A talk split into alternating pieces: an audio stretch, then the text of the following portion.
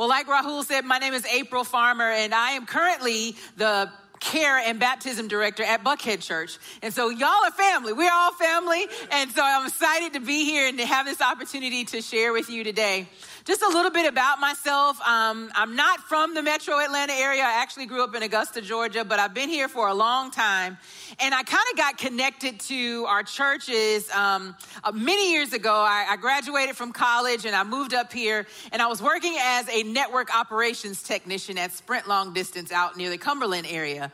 And one day, one of my coworkers said to me, she was like, Hey, you know, they're giving away free lunch every week or across the street at this hotel. And all you got to do is sit there and listen to this man preach 30 minute message, and you get free food more often than not is Chick fil A. And I'm like, hey, free food, I'm down.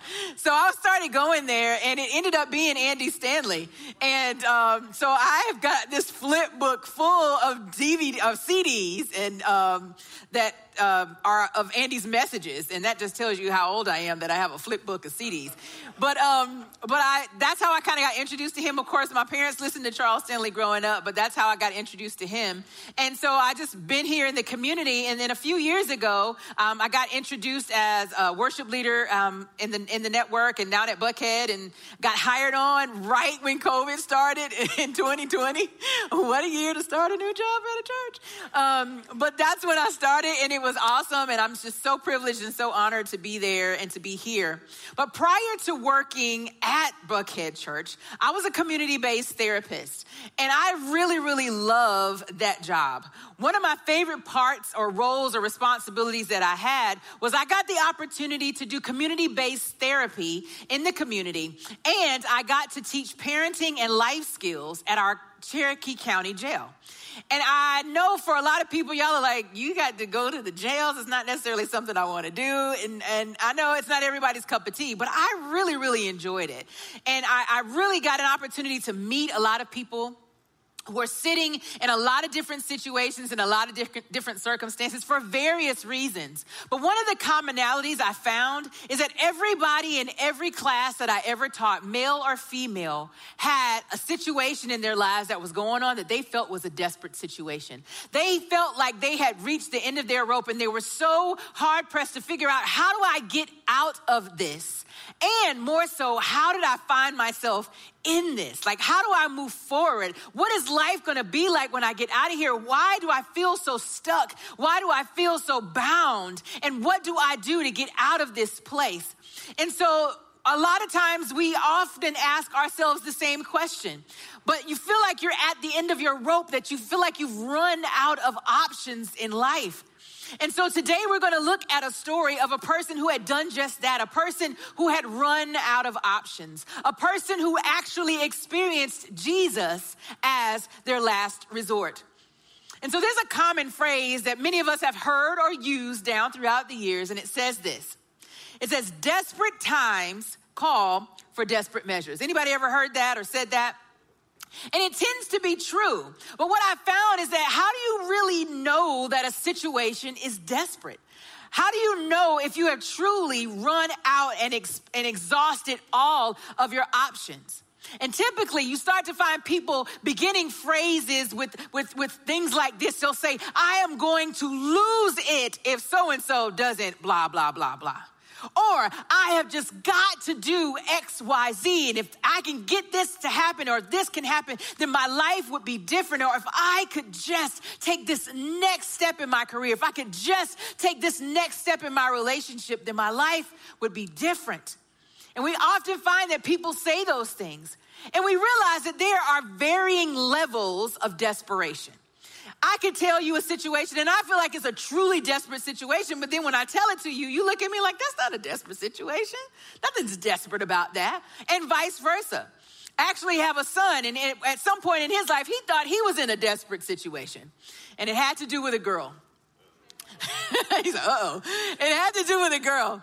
And so my son, when in for high school, he got the opportunity to go away to a boarding school. Trust me, it was not my plan, but he got an opportunity to go to a boarding school in Chattanooga, Tennessee. And so this one particular weekend, he was coming home for the weekend, but I was going to California to do some singing. And so I told him, I was like, hey, I'm going to be out of town, but you know the rules. Behave yourself. Don't make me come after you. Um, stay home, be good, and do the things you know you need to do. And he's like, okay, mom. And so I called my brother and I asked my brother if he would watch the boys for the weekend. So I go to, to California, had a great time. I'm headed back on Sunday. And I call my son because he's already headed back to Chattanooga. And I called him and I was like, hey, Chris, how was your weekend? He's like, oh man, mom, it was so great to see everybody. I had a good time. I hung out with the fam, hung out with some of my friends, and I went to church this morning. Man, church was great. We had a great time at church. I was like, oh, that's so great. I hate I missed everything. I'm so glad you had a good time. I'll link up with you soon. So we get off the phone. And then, of course, my next step is to call my brother to check in. Like, hey, I'm on my way home. How did everything go? He's like, man, the boys were fine. We had a good time. I dropped Christopher off at the movies with his girlfriend. And I was like, whoa, whoa. What do you, what do you, what do you mean? Because there was a rule that I had. And it was if you can't drive, you can't date. I feel like dating is a privilege. And I feel like you should be able to pay for your own dates. You should not need my transportation to go out with your girlfriend. And so that was the rule. So before I left, I told my son, I was like, hey, you know, you can't go out with that girl. He was like, I met this girl, mama. Come on, let me see her. Please let me see her. And I was like, no, that's out of the question. So then when I called my brother, he was like, yeah, I dropped him off at the movies to see his girl. I was like, whoa, whoa, whoa, whoa. That don't make any sense. I know I told my son that he can't go on this date. So my son's desperate situation, because he just had to see this girl, caused a desperate situation for me. So I get off my plane into my car and get on 75 and I make my way straight up to Chattanooga, Tennessee. And I told my brother, I said, I'm gonna need you to hang out a little while because I need to go handle some business in Chattanooga. I said, but don't you call your nephew and tell him I'm coming because I need the element of surprise to be on my side. And so I'm in my car and I'm going to Chattanooga and I get to his school and I ring the bell and uh, I call him and I was like, hey, Chris, how are you? He was like, I'm fine. You know, how you doing? I said, is there anything you need to tell me? Is there anything you left out about this weekend? And he was like, no, I had a good time. We went to church this morning. It was great. It was fantastic. I was like, mm-hmm, mm-hmm. Get your behind downstairs. He's like, what? I was like, get down. I put my mommy voice on. Get downstairs now. I need to talk to you. And he comes downstairs and he opens the door and he's looking at me like, what is it? What did I do? What's going on? And I said, You need to tell me the truth. You got a few more seconds to come clean. And so he knew the jig was up. And so he finally tells me about the whole weekend. And he was says, he said that, that phrase that I talked about, Mama, I just had to see her. I missed her much. I just had to spend time with her. And he was willing to do whatever it took to see this girl. We find that we laugh at that situation. I look back at it now, and whenever I tell him about it, we chuckle. But in his mind, his situation was desperate. Seeing that girl was a desperate situation for him. And in that time of desperation, he was willing to do whatever it took. He was willing to, to be in trouble. He was willing to get on restriction for the next two weeks because I did lock him down in his dorm for the next two weeks. But he was willing to take that punishment. Why? Because he was in a desperate situation. And what we often find is this, is that in times of desperation, your level of determination is based on the value placed on what you desire. And all of us place value on so many different things. We all do. Sometimes it's a high value, sometimes it's a low value. Many of us, we place value on being successful. We place value on gaining wealth and prosperity. We, we place value on relationships and good health. And then oftentimes we place value on things that other people may take for granted things like food or shelter or opportunity or safety.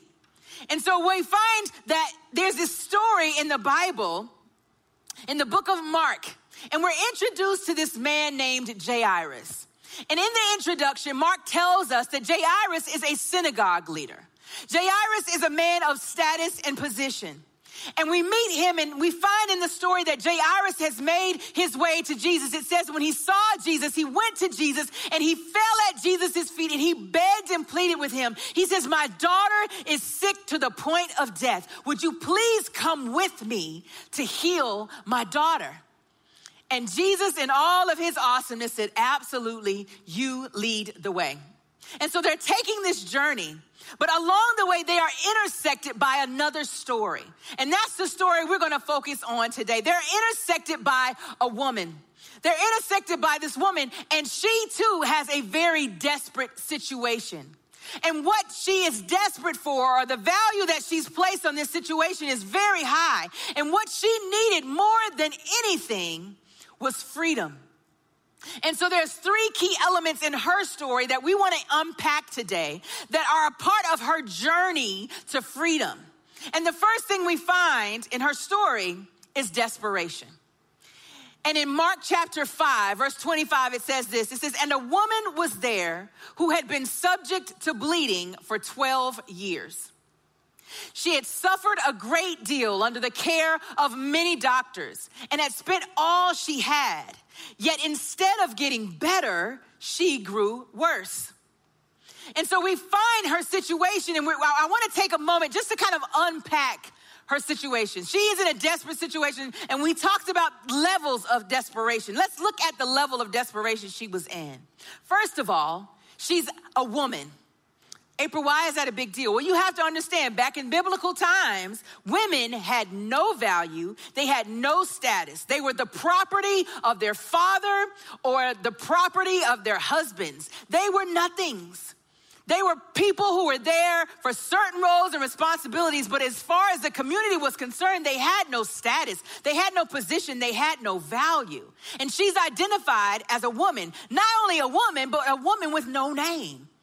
Notice earlier, Jairus is identified by name. His name is Jairus, and he's identified by his status. He's a synagogue leader. So, this is a person who would think is a person of importance who qualifies for Jesus' attention. But this woman, on the other hand, is simply identified as a woman. She has no name, but her identification is based on her condition. And unlike Jairus, who went to Jesus on behalf of his sick daughter, this woman had no one. She had absolutely no one to, to stand in the gap for her. She had no one to stand on her behalf. She had to go it alone. She had no supporters at all. And in addition to that, to make matters worse, because of her condition, she was considered ceremonially unclean. April, what do you mean by that? Well, in those times, if you look back in Genesis, there's a whole bunch of laws that you'll find that qualified or disqualified people from being clean. Things like touching a dead body would make a person unclean. Or if you had a blood issue or things that were going on in your body made you unclean for a certain period of time. And you had to go through a purification process to thereby be made clean again. So not only was she unclean, but anything she came in contact with was unclean. So if she sat on a chair, the chair was unclean and had to be purified. If she touched a person, that person was unclean and had to be purified. So let's look at her situation. She was because of this unclean condition, she wasn't able to go to the market and buy food like everybody else. She was unable to go to the synagogue and pray and worship with her family and with her friends. She was ostracized from the community and she was a social outcast. This woman was indeed in a desperate situation. And to make matters worse, she was suffering extremely. The Bible says she was under extreme suffering, and she spent all that she had on many doctors, and none of them helped. Everything got worse. So she was broke, she was poor, she was alone, and she had spent all she had, and these doctors could do nothing for her. So we see her level of desperation. And as we continue the story, the next thing we see is her faith. In verse 27, it says, When she heard about Jesus, she came up behind him in the crowd and touched his cloak because she thought, if I just touch his clothes, I will be healed.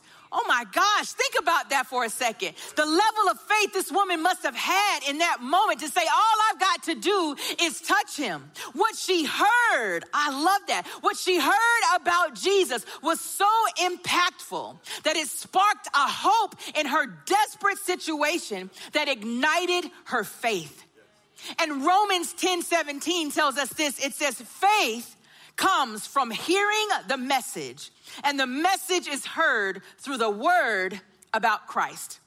So I have a question for you. Just think about this for a second. When was the last time hearing about Jesus increased your faith? I'll take it a step further. When was the last time you shared about Jesus and increased someone else's faith? It's like reviews. I don't know about you, maybe I'm the only one in the room, but whenever I go out of town, the first thing I want to do is pull up Yelp. because I like to eat. I want to find out where the best catfish is. I want to find out where the best barbecue is. I want to find out where the best soul food is. That's just, just what I like to eat.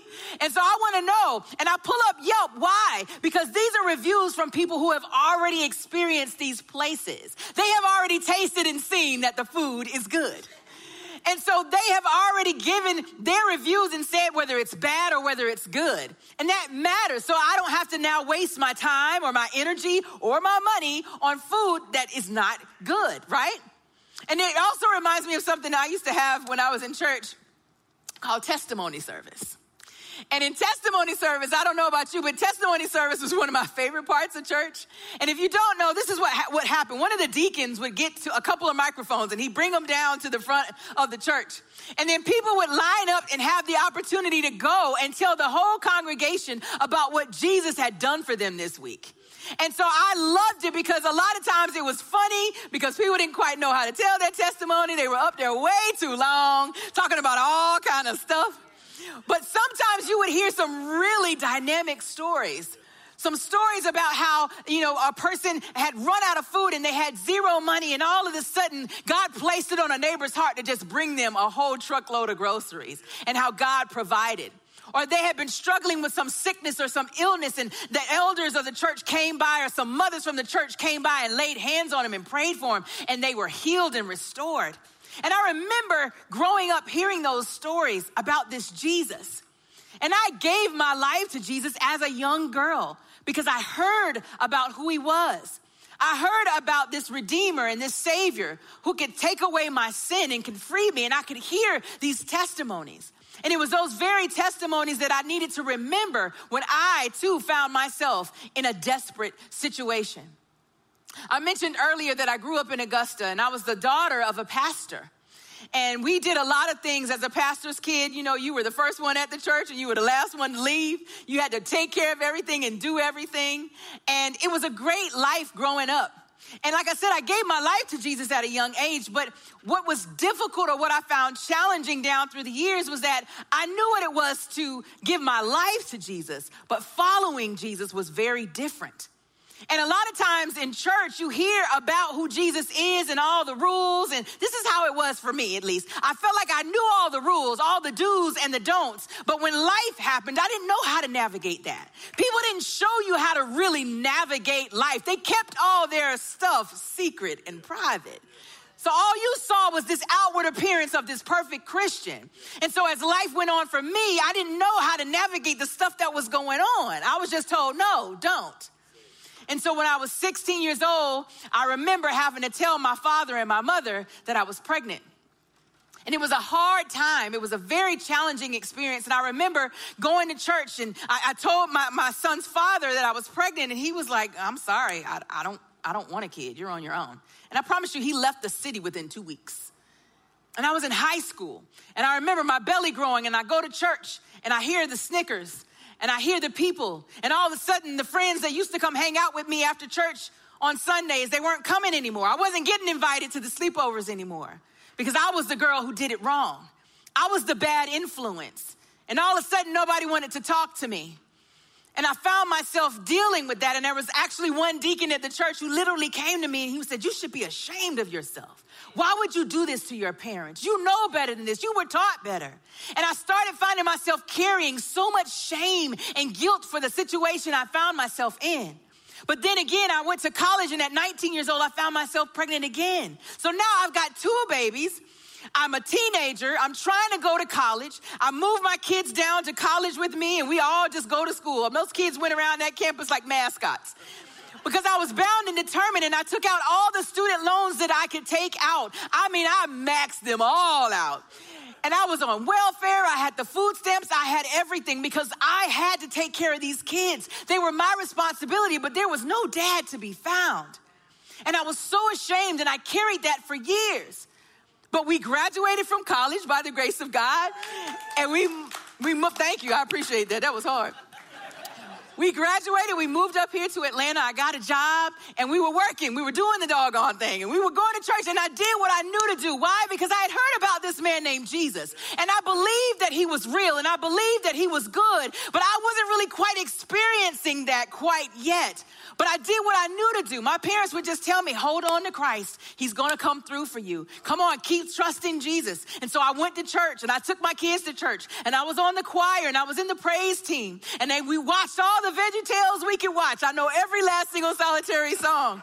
But they went to Sunday school and we did the, we did all the stuff that we were supposed to do, but there was something missing. I was still making mistakes. I was still looking for love in all the wrong places. I was looking for affirmation from men that was not coming from any place else. And I felt like, God, do you really love me?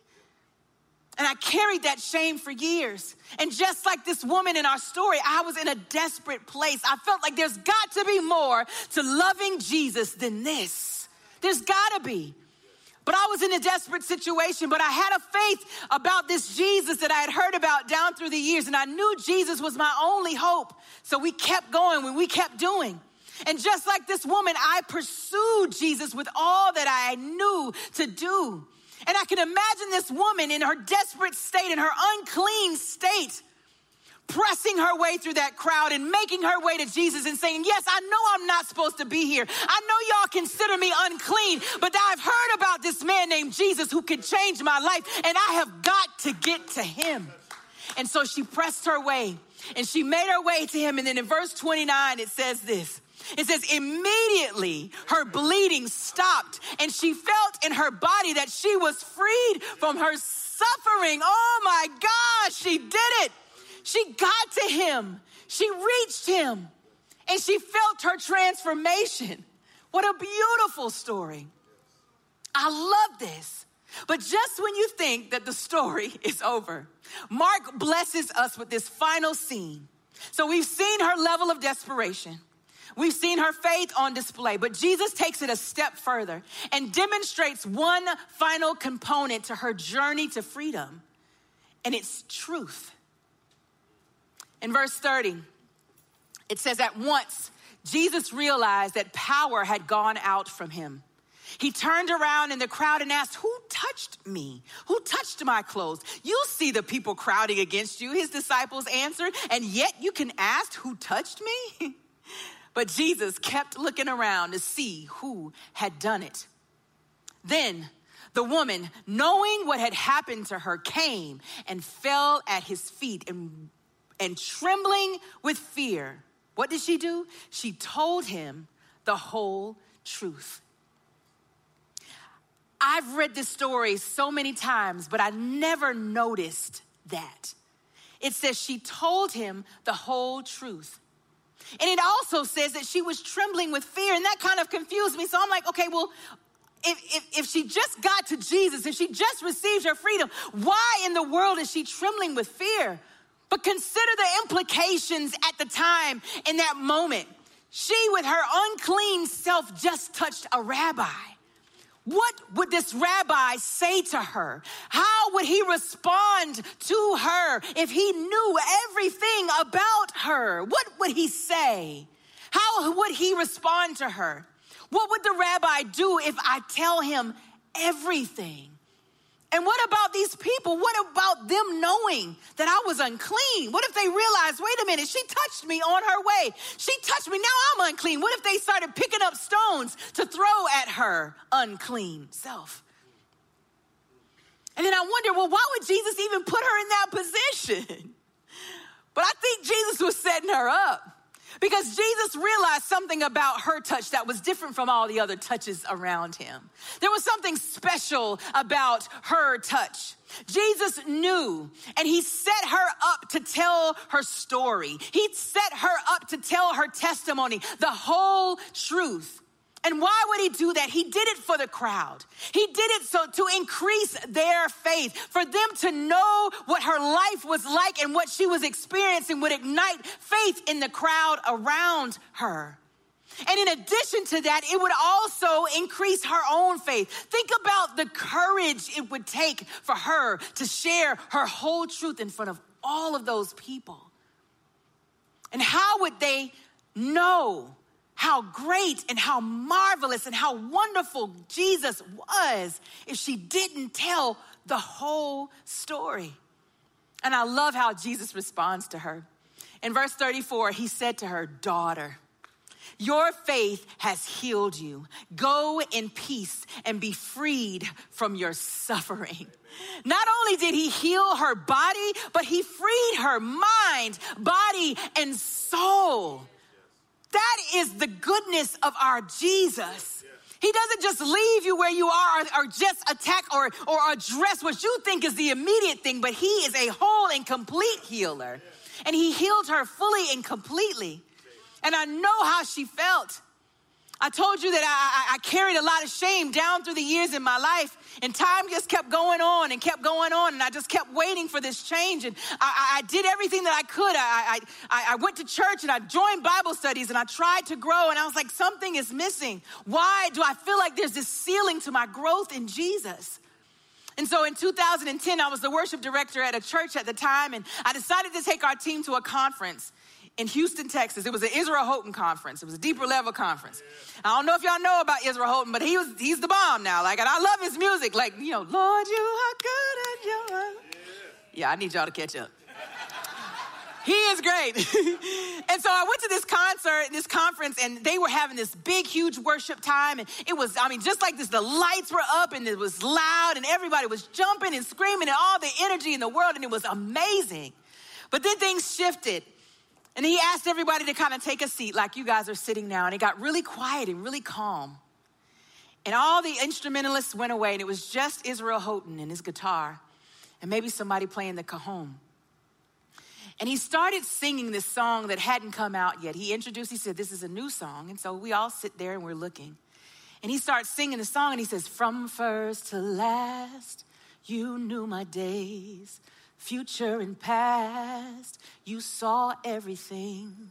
When I would fail, when I would win, when I would need grace to start again. Nothing surprises you, nothing surprises you about me, Jesus. Nothing that I could do Nothing could separate you from me, Lord. You see me, you know me, you love me madly. And I'm sitting there in that room and I heard those words and I felt this knot start rising up in my gut, through my chest to my throat. And it took everything in me to hold it together. And then he sang the bridge and he said, You're not mad at me. You're not mad at me. You're more than enough, and you're madly in love with me. And in that quiet room, this girl, I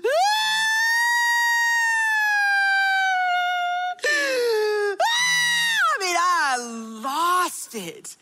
I completely everything. I was crying and snotting over everybody, and they're looking around like, who is this girl? Why is she acting that way? But in that moment, I heard Jesus talk to me. I heard Jesus say, I'm not mad at you. Why do you continue to carry this guilt and this shame for things that I forgave you over long time ago? I am madly in love with you.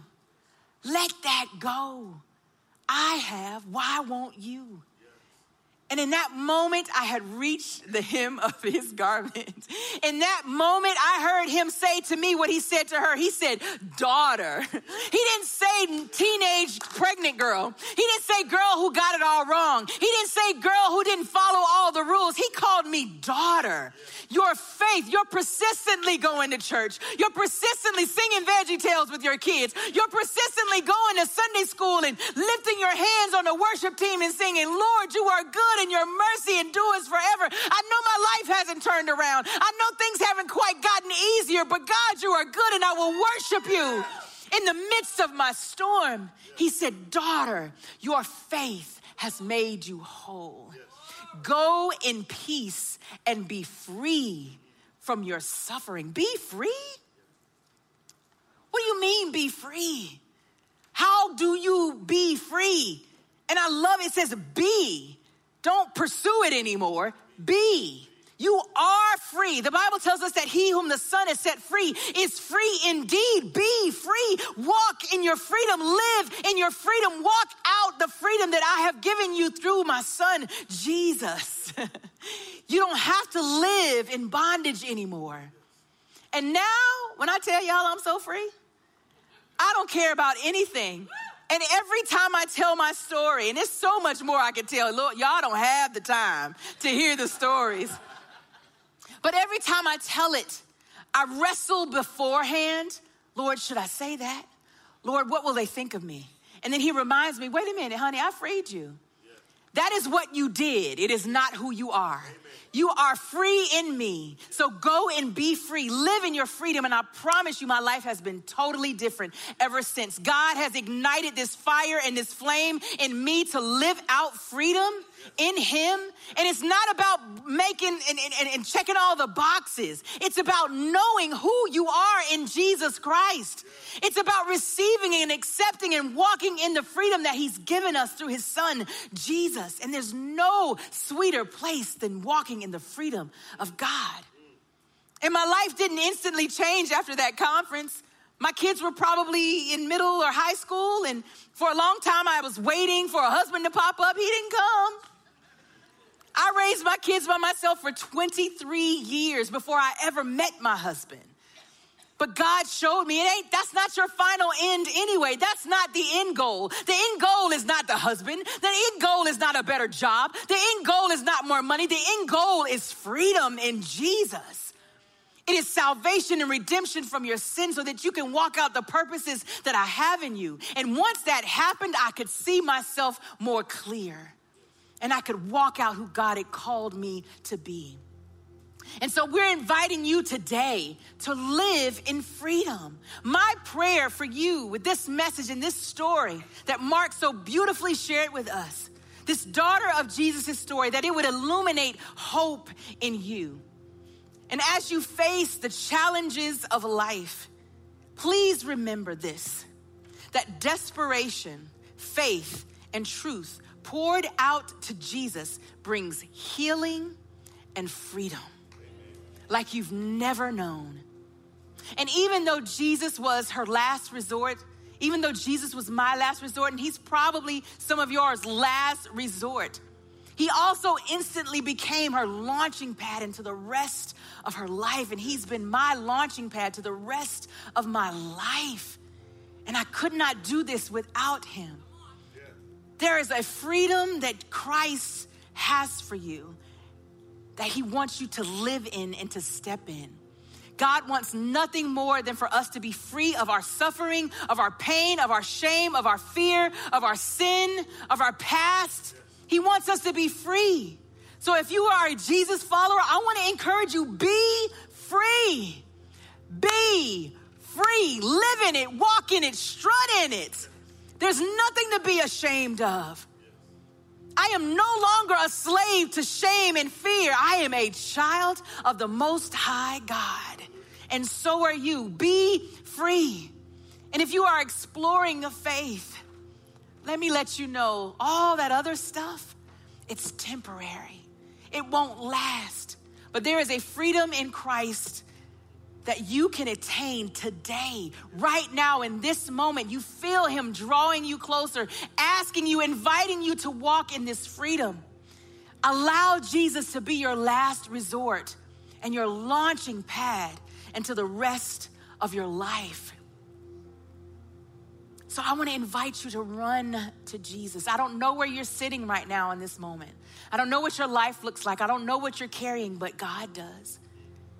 He knows where you are, and He wants nothing more than to make you free, to walk in His freedom. So we want to invite you to pursue Him, to rest in Him, to share with Him, to tell Him your whole truth. And I would also invite you this week, find somebody to tell your story to, even if it's just a piece. Every time you share your story, it frees you more and more because you realize you're not that. Your story was just a part of the journey to your freedom. So let's walk in that.